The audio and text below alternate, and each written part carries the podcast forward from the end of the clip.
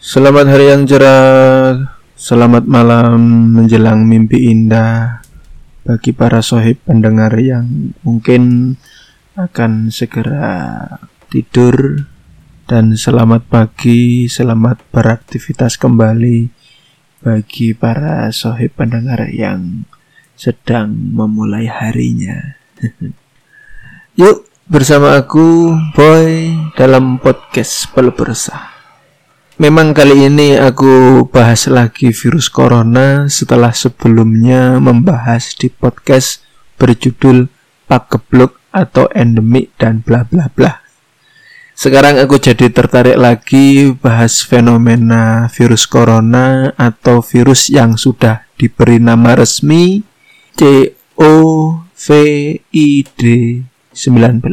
COVID-19 singkatan dari coronavirus disease dan 19 adalah tahun temuannya. Memang dari berbagai sumber yang aku dapat, wabah ini diidentifikasikan pada tanggal 31 Desember 2019. Dr. Li Wenliang yang pertama kali memberi peringatan bahaya virus ini di kota Wuhan, China meskipun sempat dituduh sebagai penyebar hoax mengganggu ketentraman umum oleh aparatur Cina saat itu. Kok bahas corona lagi? Ya memang menarik dan heboh sampai saat ini. Bahkan defisit neraca dagang Indonesia, corona itu ikut jadi kambing hitamnya. Apa hubungannya virus penyakit dengan perdagangan? Kok gak nyambung? Ya nyambung lah kan negara kita bertangga dengan Cina. Indonesia kan impor bawang putih dari Cina. Kita juga ekspor barang-barang mentah ke Cina. Apalagi dari sektor pariwisata juga penerbangan dibatasi. Semakin runyam lagi, negara lain pun terkena dampak corona. Akhirnya kerjasama dagang kita terhambat. Dengar-dengar juga harga bawang putih lagi naik. Ya mudah-mudahan segera stabil lagi harganya. Agar yang punya warung bisa ngebul.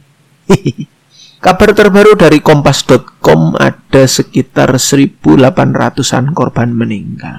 Miris dengarnya. Berharap data korban meninggal ini hanya hoax semata.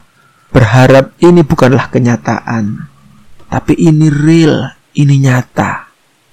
Bahkan salah satu direktur rumah sakit Wuhan, Dr. Liu Ziming meninggal dunia karena terkena virus corona. Sampai sekarang nggak jelas juga asal virus ini dari manusia atau hewan. Apakah itu kelelawar, terenggiling, babi, atau apalah itu. Anehnya lagi, kenapa ada yang menyebar kabar kalau virus corona itu hanya menginfeksi suatu etnis tertentu. Maksudnya etnis Cina gitu. Ini aneh banget. Karena kalau memang teori ini benar, kenapa hanya warga Cina Wuhan yang kena? Daerah lain bagaimana? Etnis Tionghoa Cina di daerah lain apa kabar? Apakah virus COVID-19 itu rasis ya? Kalau iya, ini virus berarti sangat canggih. Serem juga tapi kan. Yang super aneh. Kenapa wabah corona tidak sampai ke Indonesia? Sampai ada pihak asing yang menuduh pemerintah Indonesia tidak becus mendeteksi virus corona. Emang iya? Benarkah itu? Aku memilih berprasangka baik aja. Karena memang pihak Indonesia sudah menggunakan alat dan bahan yang bagus diimpor dari Amerika dan Jepang untuk mendeteksi virus corona. Nah, kalau menghina pihak kita yang gak becus, bukannya sama aja menghina produk Jepang dan Amerika. Atau mungkin mereka yang nyinyir ini sedang PMS atau iri aja sama kondisi rakyat kita yang oke-oke aja. Kenapa sih mereka mengharapkan atau mendoakan jelek rakyat Indonesia?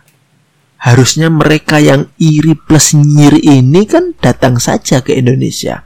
Terus dianalisa. kenapa corona males datang ke sini. Mungkin di Indonesia sudah ada antivirus alaminya.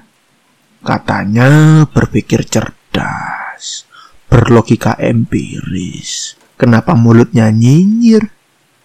Tapi ya ada kemungkinan sebenarnya virus corona itu pernah menjangkit satu atau dua warga Indonesia, tapi sudah ditangani dan disembuhkan dengan cepat. Jadi kemungkinannya aparatur negara Indonesia sudah bekerja dengan baik. Semangat terus ya Bapak Ibu aparatur negara. Memang jadi misteri kenapa virus corona gak masuk ke Indonesia. Karena yang kena itu WNI yang dari luar negeri. Kasihan mereka. Apakah karena perizinan masuk yang sulit sehingga virus corona itu sulit masuk?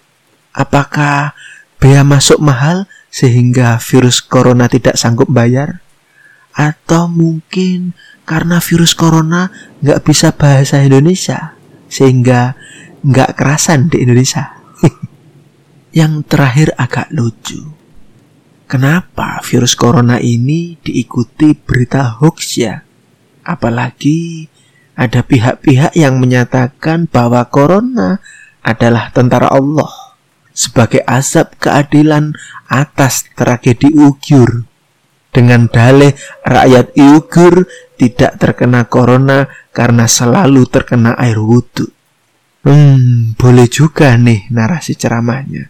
Tapi bagaimana jika di Wuhan ada seorang muslim yang menjadi korban virus corona? Sebenarnya pendapat ini tidak elok jika disampaikan secara umum karena akan melahirkan stigma negatif bagi agama Islam dan para muslim. Ya, untuk sebagian kecil para penceramah, aku minta tolong dengan segala hormat untuk menahan diri. Janganlah memperkeruh suasana. Siapa sih yang ngomong kayak gitu itu? Tega banget. Ah, cari sendiri ya di internet atau koran. Aku males nyebut namanya juga. Hehehe. Semoga dia yang ceramah ngawur ini segera sadar dan bertobat. Cobalah melihat situasi dengan bijak. Kenapa kau tak bersyukur bahwa kaummu diselamatkan dari bahaya? Kenapa kau tak mengapresiasi kinerja aparatur negara ini? Malahan kau sering mengkafir-kafirkan mereka yang menyelamatkanmu yang baik denganmu. Begitukah ahlakmu? Corona, oh corona, kau hadir tak diduga. Gemerlap Wuhan jadi senyap, badai kengerian awan gelap.